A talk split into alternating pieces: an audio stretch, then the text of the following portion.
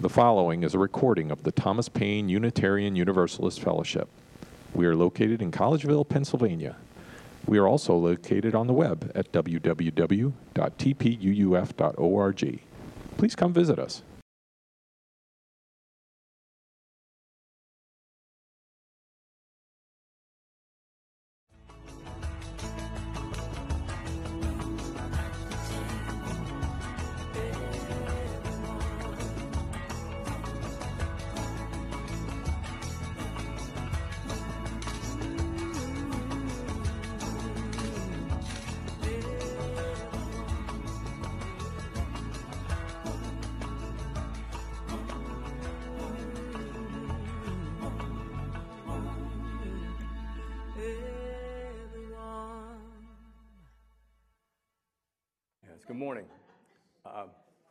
To Sunday worship at the Thomas Paine Unitarian Universalist Fellowship. We're a principle based, liberal, welcoming faith community here in Collegeville, Pennsylvania, on the web at tpuuf.org. And thanks to the generous gift of time, energy, and talent by people like John Sayer, our, our tech manager this morning, we're wherever you happen to be this Thanksgiving weekend. I'm Jerry Lazaro. I chair the worship committee here at the fellowship. And on behalf of the fellowship and the, and the uh, committee, I welcome you. As Carrie Newcomer said, there's room at the table for everyone, right? No matter where you're from, right? No matter who you are, whatever you must, in conscience, truly, responsibly believe, however you identify or express your gender, whomever you love, we welcome you and invite you to worship with us this Sunday and every Sunday.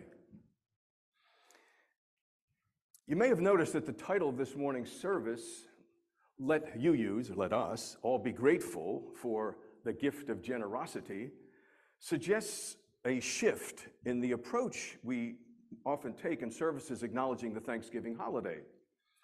That is, we're not focusing on giving thanks for the gifts, plural, of generosity, that is, for what we receive, for what is given to us through the generosity of others or from life itself. Instead, our service em- emphasizes giving thanks for the gift, singular, of generosity. That is, for the will and the wherewithal we have to give to others, to cultivate in ourselves a generous spirit, and to channel that generous spirit in acts of compassion and loving kindness. Now, we should always acknowledge that experiencing and expressing gratitude is something that we should always recognize as a vital part of our physical, mental, and spiritual health. After all, giving thanks, as we know even from empirical research, is life affirming and soul nourishing. It's a time tested, verified way to affirm and promote our third UU principle encouragement of spiritual growth in ourselves and in our congregations. But the same benefits really derive from generosity. That is, from what we give, as well as from what we receive. The quote from the great Christian mystic and humanitarian, St. Francis of Assisi, right, uh, reminds us that in giving we also receive. And the revered Italian poet, Gabriele D'Annunzio, declared io quel che ho donato. It's fact, it's carved in stone at the entrance to the Vittoriale degli Italiani, right? Il Vittoriale is a sprawling complex of buildings, including a museum and a vast library, and streets and squares and an open air theater and gardens and streams. And D'Annunzio had this great estate constructed after the First World War, and in 1930, he donated it to the state, that is, to the Italian people. And it translates, of course, I have what I have given. Beth Roth seems to understand the meaning of those words and their implication for us. Roth is a nurse practitioner who teaches and publishes on subjects such as mindfulness and uh, stress-based uh, mindfulness, stress-based reduction. Excuse me. Uh, recalling the message of the Buddha she writes The Buddha said, If you knew as I do the power of giving, you would not let a single meal pass without sharing some of it. Generosity is this, is this powerful for a very good reason. Because, because it is characterized by the inner quality of letting go or relinquishing, it reverses the forces that create suffering. It is a profound antidote to the strong habits of clinging, grasping, guarding, and attachment that lead to so much pain and suffering. Generosity brings happiness at every stage of its expression. We experience joy in forming the intention to give. We experience joy in the action of giving. And we experience joy in remembering that we have given. Now, it may not always be joy in remembering, uh, as we'll hear later, but at least satisfaction that we made an effort. And very often we've learned something from that experience. At any rate, Roth ends her tribute to the power of generosity by quoting Mahatma Gandhi, who once said, The fragrance remains in the hand that gives the rose. I love that. The fragrance remains in the hand that gives the rose. With that thought in mind, let's light our chalice. The chalice and the flame together form the symbol of our free faith. And as we light our chalice this morning, let's recite responsively words by UU minister Reverend Suzelle Lynch. The flame we kindle in the chalice of faith holds blessings of warmth and light and light giving energy. It lights up our longings to connect and to share.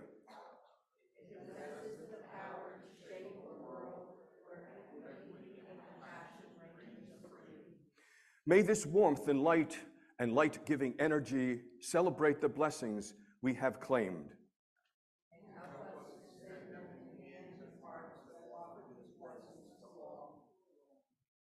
And as I light the peace lamp, please respond. May peace be with us. Thank you. Now, the choir of the First Unitarian Church of Baltimore, Maryland, will lead us in singing hymn number 349, We Gather Together, in joyful thanksgiving. If you would like to rise in body as well as in spirit, Uh, please move to the back or side of the sanctuary so you won't obstruct this view of the screen where the song lyrics will appear. Right? So we gather together.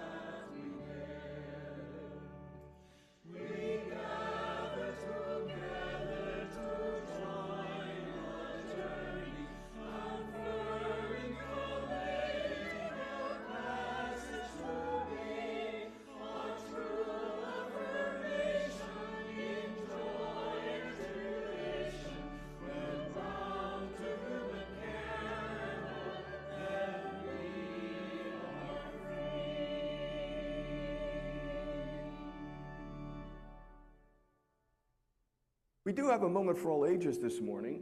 Um, if we have any uh, young folks who'd like to come forward this morning, invite them. Lucas, Logan, how about you guys? Matthew? No, nobody's. Go- That's okay. That's okay. We don't have to. Okay. Because it is a moment for all ages, of course. Hi. Hi, Anya. Right, okay. All right, let's talk. You know, sometimes uh, we read a story. This is kind of like our own story here we're going to create, right? All right, a little bit? Okay. Um, we just celebrated what holiday? Thanksgiving, right? Okay. And um, What were you thankful for on Thanksgiving? Did you ever did you think that day, gee, I really am grateful. I'm thankful for this. No. For the turkey? for the stuffing. That's even better yet, right? Okay. Um, when so you were thankful. When was the last time you said thank you to someone? Do you remember? You guys out there should be thinking this too, by the way. Do you remember? Was it something someone gave you, like a present, or was it just for something someone said or something or did? They said. Do you remember what it was? at all? What was that? Okay. All right. Okay. Yeah, that's, yeah. And so you were grateful for that, right? And you wanted to say thank you, right? Okay. Um, so when you think about it, all right, what are some things that you've done that people have thanked you for?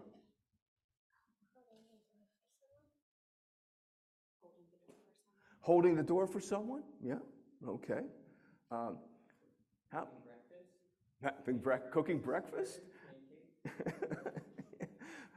Helping with breakfast, what, know, that kind of thing. All those kinds of things, right? Because there's something about gratitude, that is being grateful for things. Really, the- the best way to show gratitude. Um, this, this is a, a, a quote from a Swiss poet and philosopher who you never heard of, I'm sure. But he said, thankfulness, that is being thankful, right, is the beginning of gratitude. Gratitude is the completion of thankfulness. That is, how do we follow through on being thankful? And that may consist merely of words. No, no, no. Gratitude is shown in acts, in what we do and what we say. That's how we really express things, right? And in keeping with that, there's a project that we're involved in right now as, as a fellowship, and Joanne Walker is going to remind us about it, right? Uh, you want to speak from there, from the pulpit? The pulpit, okay. And that tree over there reminds us of that project. Do you remember that, what that's all about? Donating what? Yes, yeah, of, and she'll tell them. Okay, so, how's that? Okay, so we're going to um, run a, a collection this month, all coming up in December, until right after New Year's. And we're going to collect hats and scarves and gloves and new socks. Okay, because you don't want to give somebody your old ratty socks, okay? All right, so we're going to give kids ones to an organization called Cradles to Crowns. And Cradles to Crowns is a, a group of people who have ser- served over 1 million children in our area. And there are, because Philadelphia and the areas around it are the poorest of all of the big cities in the whole country. There are, one, one billion because we're even close to that population in the entire US. 1 million. Oh, okay. So there are over 300,000 children who, in our region, who live in poverty. That means when they get, when it gets cold, they don't have a closet that they can go to and get gloves and a hat to keep them warm when they're outside, okay? So this organization collects all of these things and they give it to children from the age of newborn babies mm-hmm. all the way up to age 12. And when they give them something, they also give them a book because they, they've, they foster the idea of reading, okay? Reading is good, right? So that's where we're going to give our kids stuff. And we're also going to collect stuff for grown-ups. And we're going to give those to a, a place called Better Days Ahead Outreach, which is based in Phoenixville and covers all kinds of places around here, like Pottstown and Norristown, and even Kensington in Philadelphia, which is one of the poorer areas of Philadelphia. And they collect clothing and food and survival gear uh, directly to, and give them to the people who are, who don't have homes or people who are especially um, at risk. Do you know what that means? What does it mean? In danger. And is the cold dangerous? Yes. So we're going to, and we're going to collect these things, and then I'm going to take them to both of those places and give them, and they're going to be able to give them out. We're going to do it in January because a lot of things come in in December. So we're going to collect all through December. And then we're going to give the stuff in January when everything is kind of, all their supplies are down lower, okay? So if you bring something in, feel free to take an ornament off of the tree and take it home. There are some Phillies ones on there. Everything that is on that tree pretty much came from a thrift shop that uh, supports other nonprofits. Uh, a few things came from the dollar store because I couldn't find them at the thrift shop. Um, so there's bags at the bottom of each that tell you, um, which, you know, which bags for adults, so I don't have to sort. Um, trying to make it a little easier. And feel free to take an ornament at home and so you can remember what you gave and that you were, you know, you were helping somebody. And that'll make you feel good.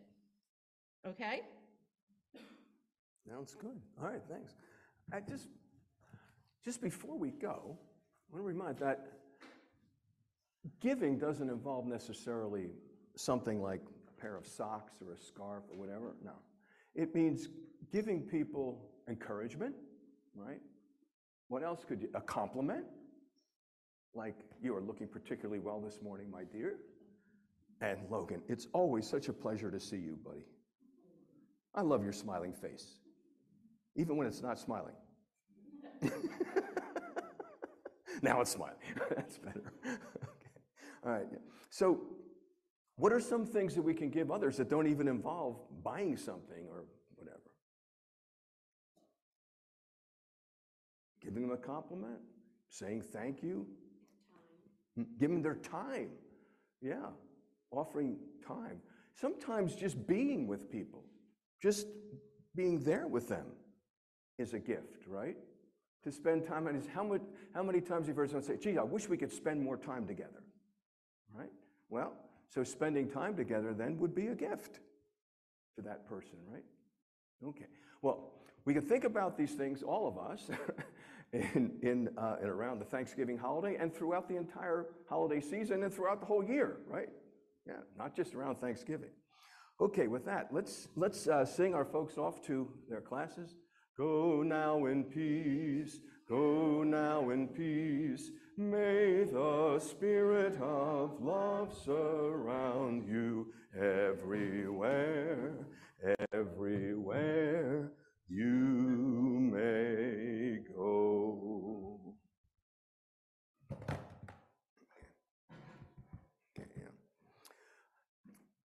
In a few minutes, um, we'll hear from two members of our fellowship who relate how they experienced the gift of generosity. And um, before I want to just offer a little bit of a kind of a context in which to put this, right? Almost all religious traditions stress the idea of giving, of generosity. And not just, as I said, in terms of some kind of physical gift of money uh, or whatever, or like uh, Gabriel D'Annunzio donating this grand estate uh, to the people of Italy, right? In Romans um, chapter 12, verse 8, it says, If your gift is to encourage others, be encouraging. If it is giving, give generously. If God has given you leadership ability, take that responsibility seriously. And if you have a gift for showing kindness to others, do it gladly. The, the idea that there's a whole range of, of acts that actually demonstrate our generous spirit, our spirit of generosity. And if you recall in the description of today's service, uh, there was a quote from His Holiness the Dalai Lama. Generosity, writes His Holiness the Dalai Lama, is the natural outward expression of an inner attitude of compassion and loving kindness. It's a natural outward expression of something inside, an attitude of compassion and loving kindness. And do recall Gandhi's beautiful figurative expression of the gift of generosity the fragrance remains in the hand that gives the rose. And acts of generosity obviously don't have to be grand gestures. Even small acts can reap abundant benefits. Um, when you give, not expecting anything in return, you create a powerful social connection. My mother was, sometimes I, I wish she hadn't been so insistent on this, but she said, don't do something with the idea that you're going to get something back. And I don't know if that was just her maternal instinct to prevent her children from being disappointed or whether it was a whole life stance, but whatever it was, I, I couldn't count the number of times when she would say that. And uh, sometimes if, if my father would say, why did you do that for so-and-so? You know, and she said, because I did it, because I thought it was the right thing to do, you know. And she didn't get anything in, return for it. in fact, I remember the one time, my mother was an incredible baker, and um, she would give food, she would give, she would bake these wonderful cakes, pies, cookies, and give them away like crazy, right? And this neighbor just loved this cake once and asked my mother for the recipe. And so my mother gave it to her. Well, it didn't turn out the way my mother's cake had turned out, right? And she accused my mother of not having given her the real recipe, right? Of course, one of the things that happened was, of course, the woman had substituted a number of ingredients. Uh, for instance, uh, vegetable shortening for butter, you know, uh, uh, so forth, which uh, make a big difference in how that thing tasted, you know, that kind of thing, right? But she never held it against her. okay. So when you give freely without experiencing anything in return, you create a powerful social connection. You're not only enriching someone else's life, but also enhancing your own mental and physical health. Uh, there's a whole list of things that comes about with that. The benefits in life associated with generosity extend from uh, the immediate joy that comes from altruistic action. They build communities, reinforce our interdependence. Um, and in fact, the Good Science Center at uh, UC Berkeley found that practicing generosity can significantly enhance our lives. Regular practitioners of generosity not only enjoy a heightened sense of happiness, but also typically have longer lifespans and an enriched sense of well being. The impact of giving, it seems, extends far beyond the act itself, bringing a myriad of blessings, mitzvahs, into our lives. Right? So, and to deepen that practice, it's important not only to give, but also to give gladly, you know, to rejoice in giving.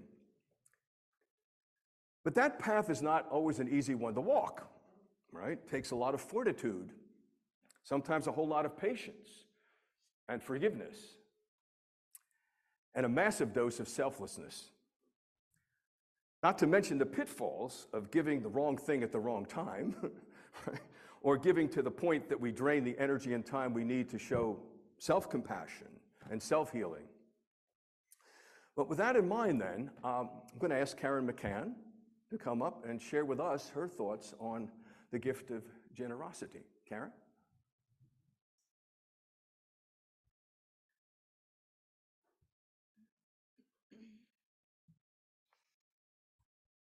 Good morning. A definition that I took on generosity is freedom from pettiness in character and mind. I was a single mom raising my daughter Jessica. She went to a daycare where I met Joe, who was raising his three children Jason, Katie, and Jeanette. Their mother had left the house when the kids were seven, three, and one year old. This was two years later now, and our little girls were three. Katie was five, and Jason was nine. Joe and I dated and built a home since neither of our homes were large enough for the six of us plus two hunting dogs. We married and became a blended family. I can't say that either of our families were in favor of this, but as I explained to my family, I felt these children needed me. I don't want you to think that I'm looking for medals or a crown to wear. This job as second mom was hard. Joe's two girls sometimes resented me. They really couldn't help it. I was not their biological mom. They appreciated what I did and how I felt, but of course it wasn't the same. I went to the library and took out every book they had on blended families. There weren't that many back then. I never tried to be their only mom, and they visited their birth mom when she returned to the area. Joe wanted his children to understand who their birth mom really was, and he thought this was the best way to accomplish that. They had to see it for themselves. I used to grocery shop with all four children with me. This grew to be very difficult, so I ended up shopping each week with only one child. This allowed for a really good one on one time with each of them rather than lumping them all together. We looked forward to these shopping trips. I set up a mealtime list on the fridge with categories allowing each child to choose a meal they wanted on a certain day. If they did not choose a vegetable or a fruit, we would fill that line in for them. This allowed them to have some say in what was going to be done for dinner, and they were proud to write in their choices. I would then purchase the special menu night with the other groceries, and they loved seeing that I had gotten it for them. Both Joe and I worked, and we took turns at home when one of the kids was sick. When they were all sick, we both stayed home and did what needed to be done. Evenings were filled with scout meetings, t-ball, then soccer, then softball, gymnastics for the girls, Special Olympic sports for Jason, homework for all four, for all four, which usually included some specialized homework help for Jason. The occasional TV show, baths, and bedtime routines. Then we'd clean up the dinner dishes and pack lunches for the next day and fall into bed. Buying lunches was just too much for our budget. Packing a healthy lunch was more economical, so we packed six lunches. As the children grew up, the girls quickly surpassed their older brother, who has Down syndrome. They learned to drive, he did not. They dated, went off to college, married, and left our home. Jason did not. We divorced after 18 years. Jason is still with us, spending alternate weeks at each of our homes. We've dealt with addiction, bad boyfriends, broken curfews, car accidents, you name it. We had four teenagers at the same time. Each of our three children grew to understand what birth mom was all about, and there is no communication between them today. You may think I was generous. It was very hard for me to remain free from pettiness in character and mind when dealing with an unstable birth mom who was completely selfish and self centered. I did the best I could. I bit my tongue as much as possible, since anything I would have to say about birth mom would only reflect on these three children. I tried to be kind, I tried to be nice. I gave to my children my time and as much of myself as I could. Yes, I thought about leaving this scene a couple of times, but realized that would be the wrong thing to do. These children needed a second mom. And things would get better. Once, when I was very down because of the stress of bills not paid and these children needing so much, the four of them appeared at my desk, showing me poems they had written for me. I cried. My biological daughter helped these three children a lot too. She's kind and caring and had a good sense of how to always treat them with love and respect. Today, our children are happy and healthy, successful adults.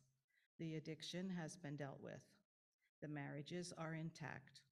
I have grandchildren. Our son is engaged to another adult with special needs. My children have supported me when I have needed it through numerous eye surgeries, replacement of both knees, the deaths of my parents and a brother, and a car accident. They check in with me, and each has told me they have a place in their home for me if I want to live with them. I don't.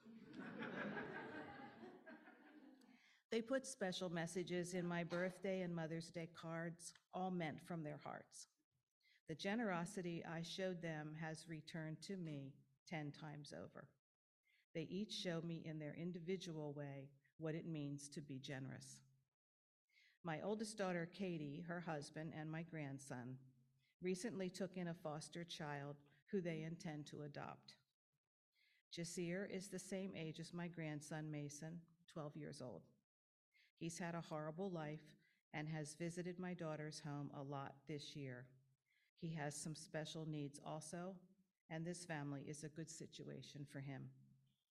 Katie recently stopped me as I was leaving her house, and she told me that I saved her life many years ago, and, I, and that I taught her and her husband that you don't have to be blood related to be family, and she wants to pass this forward to Jasir. I hugged her, got in my car, and cried on the way home. This meant a lot to me. Generosity is giving of yourself, whether it's time and or money. It is giving. And my children are now giving back to me, and it's the best, most wonderful feeling. Thank you.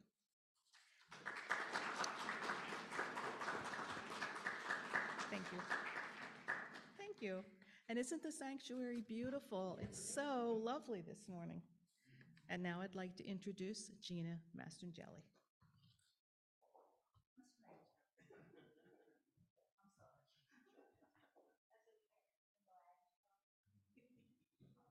Though I'm not in the same cat, I'm gonna, John, thank you. I'm gonna, I, I don't want the podium between us because I'm just gonna talk with you. Can you hear me? Okay, they can hear me. Okay, thank you. Um, Actually, I agreed sort of last minute to help Jerry out with this morning's program for a really selfish reason. I wanted to show off my Italian, cool Italian boots. No, actually, that was a last minute uh, attempt for fun. But at the, this topic this morning, um, the reciprocal benefit of generosity, intrigues me. And it just opens up a lot of questions, all stemming from personal experiences. So therefore, for me, taking time to talk helps me clarify what it is I actually think. So some of the questions that flood my mind, let me read some of them. You know, what are, what about those times when our good deeds go awry? You know, are our good tensions enough? You know, it's really easy for me to be generous spirited, you know, when my life is going well. But what about the times when I'm miserable and life feels unbearable? How can I extend kindness to a person who has hurt, maligned, or hates me? And when I give, do I need to feel good or receive something in return? Finally, you know, what actually motivates me to be generous spirited? So I can't tackle all these questions. Have lots of personal experiences, and this is a short time. But what I'm going to do is tell you about an experience in my life when I chose not to be generous spirited, because this will touch upon some of these questions. Okay, it's my second year in graduate school, and an exceedingly bright student enrolled in our program. I'll call her Lisa. I need a name. Okay. She was an excellent student, and she was able to logically construct mathematical proofs to some very complex mathematical problems. But on the other hand, her behavior was deplorable. Uh, she laced her conversation with insensitive, mean comments and jabs that really aim to undermine the other graduate students. And actually, I found out about a lie she told a faculty member about me. So you can guess what happened, you know, slowly, you know, she alienated the small group of graduate students, and despite all our efforts to bring her into the fold. And then for some reason, Lisa attacked me the most ferociously. And I, of course, stood my ground, and that's another story. And I had an adjunct professor friend, and she counseled me stay away from her. You know, she she looks like a mean motor scooter, tough street fighter. Okay, so one morning, we, meaning the graduate students and I, were in class waiting for the professor to arrive. And there was another, uh, Lisa said something to another student, looked at her, turned away, very snottily turned away, and faced us and joined our conversations. And I saw the hurt look on Lisa's face, and my instinct was to get up, walk over to her, sit down, and talk with her. But I was really consumed with my own hurt from her spiteful behavior. And I told myself, just ignore her.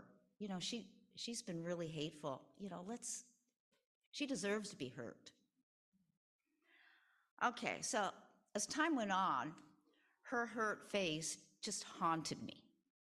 I began to, to wonder about her background. Who is she? And I recalled the conversation we had about Louise Erdrich, Louise, and that she said that she couldn't read her books. Uh, Louise Erdrich is a Native American who writes about life on the reservation. There is. And Lisa had said, "Oh, the scene the, with the cigarettes and the ashtrays and all that, I, I, I can't go there." And she left it at that. She didn't elaborate. And then I came across a brochure that was pinned to one of the wall, a wall in some graduate school building.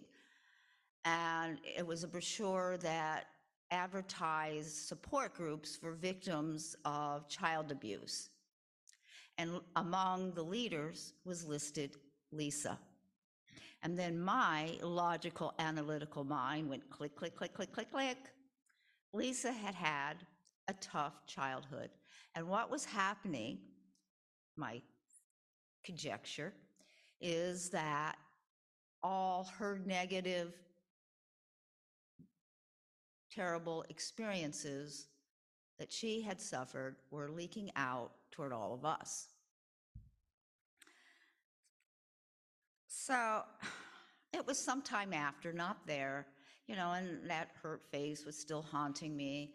And I just made a vow to myself that if I saw hurt, I wasn't going to ignore it.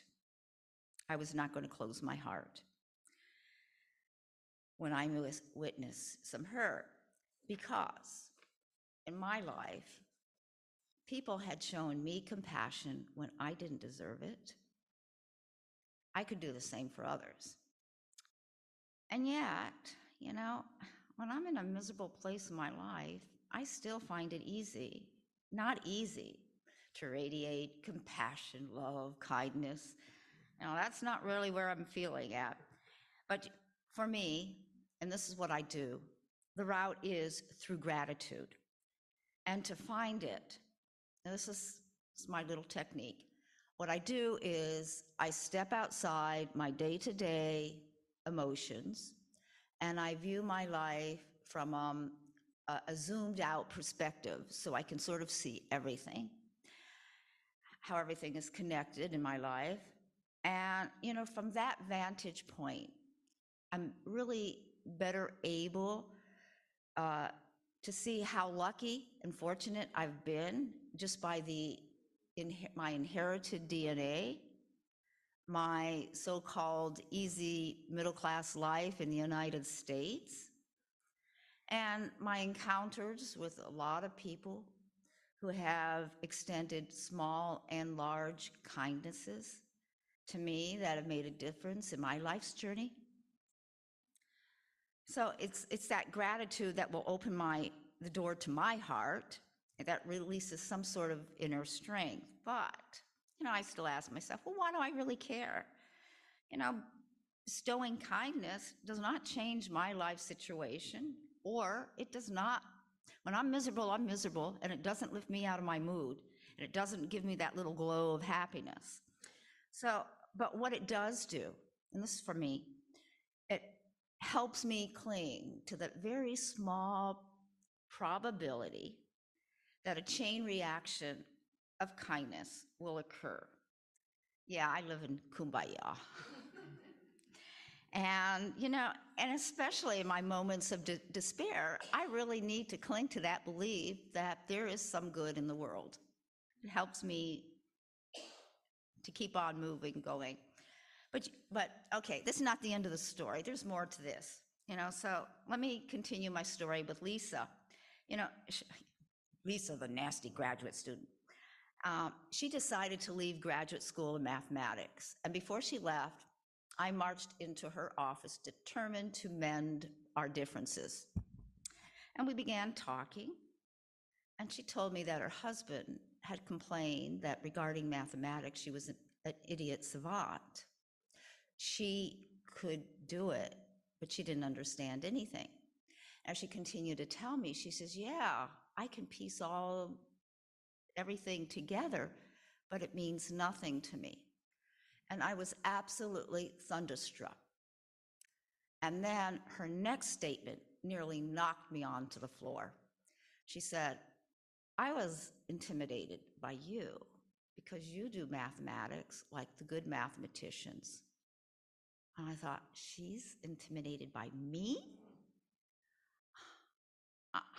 I'm intimidated by her with her nimble uh, logical skills. I just, um, and what had happened between us, the two of us were so caught up in our own feelings of inadequacy that we had built a really big, strong, wide wall of defense.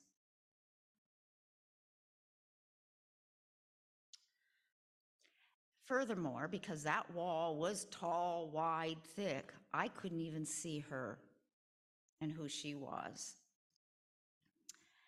And because I was so concerned about me uh, and what I could not do, I could not even see my own strengths. So, what I do, you know, to, to practice that generosity of spirit and to feel some compassion for others, what I began to realize is that I needed to be kind to me and generous spirited with me. So, you know what I do, you know, in times when I really don't feel good, and I'm being, I'm overwhelmed with distress, sorrow, disappointment, whatever, you name it, I'm there. Um, I take some time, I reach inside myself, and I nurse myself. I take an honest look at me, my strengths, my weaknesses, and my limitations. I let myself feel gratitude for my strengths. As far as my limitations, that's an opportunity to grow. And I also recall with gratitude, I bring up these memories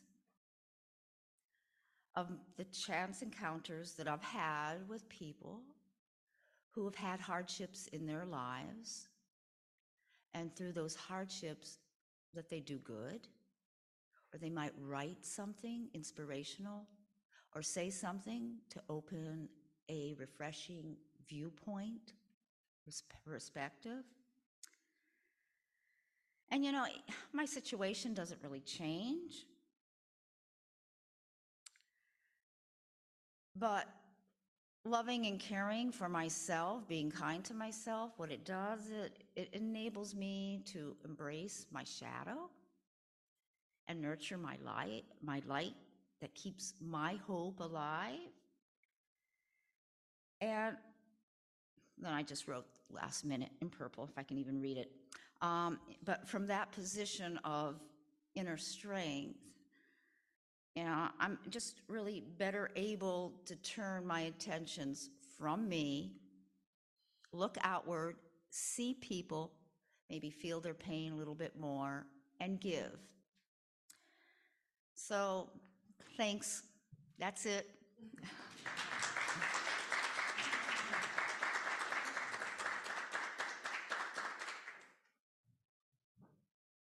We've come to that uh, part of the service. Uh, Each week, we ask those among us who are experiencing a joy that's lifting their spirit up, or a sorrow or a concern that's weighing their spirit down, if they would like to share that experience with us. And um, uh, after a brief musical meditation, which I wanted to make, a comment about that, um, it's a song called Prayer Shawl, which was composed by our own Christine Winchester Perry. And uh, the reason I selected that um, was that she wrote this after being gifted by members of this fellowship with a prayer shawl when she was going through a very difficult period in her life. And uh, out of gratitude for, for that unexpected gift, uh, she, she composed the song. Uh, this is just the instrumental part of it. Uh, and I just want to say this. Um, every time I do a shared pulpit kind of service, uh, there's always uh, some anxiety. Like, I wonder how it's going to go. I wonder if it, what, what will happen. And every time, I have to say, one thing that I'm so thankful for is that when I ask people in this congregation to, to participate, to come forth and offer something, they do so. And the way they do it is just so life affirming for me and, and, and so uplifting to me, the things that, that, that, that they share. And I think that uh, sharing is, is so much an aspect of their generosity of spirit, and, and I receive it as such. Uh, John, you want to play that meditation, and afterwards we'll open the mic up.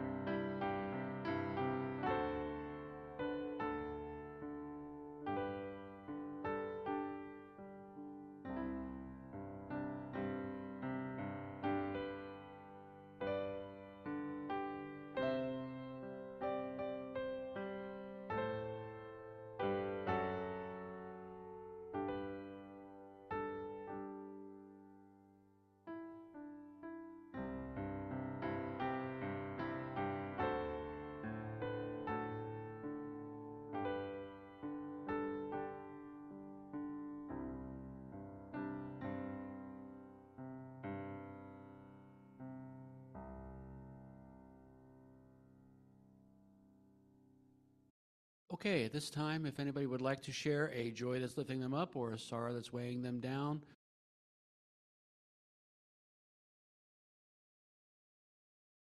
we will bring this time of sharing to a close by singing Spirit of Life. The uh, lyrics will show up on screen here in just a second.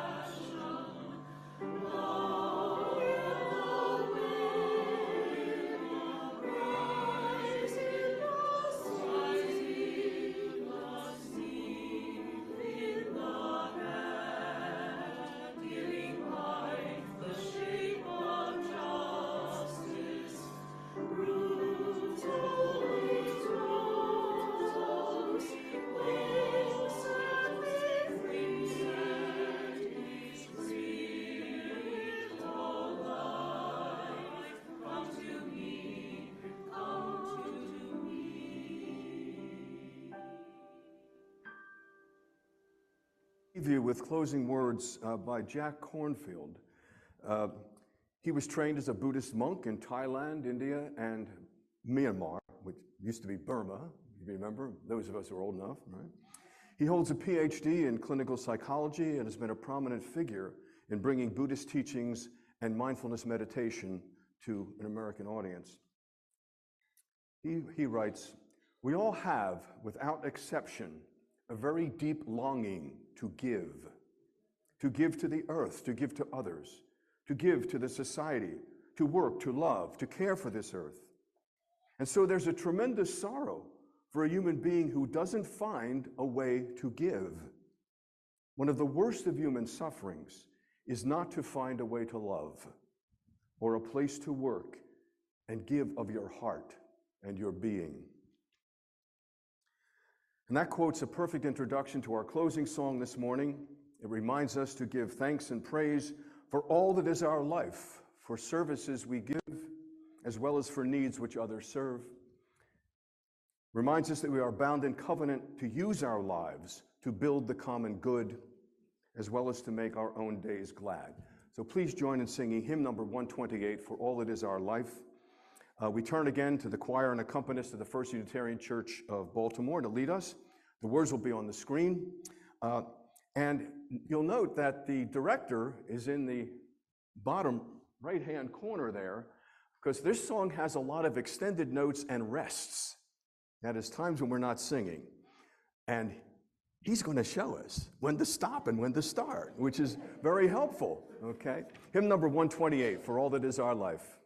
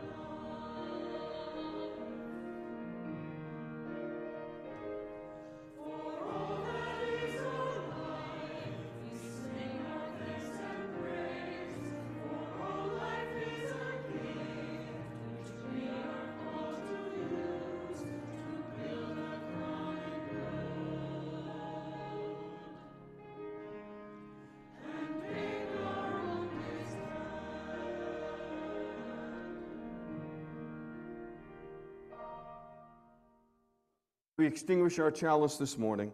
Let's resolve to cultivate in ourselves a generous spirit, to work to make room at the table for everyone, to realize that gratitude is acting with compassion and with loving kindness. And that light of truth we take with us into the world to share with those whose lives we touch and whose lives touch our own. So please remain with us uh, for important announcements regarding programs and activities here at the fellowship. And uh, also, if you like, we have a postlude uh, song called Generosity.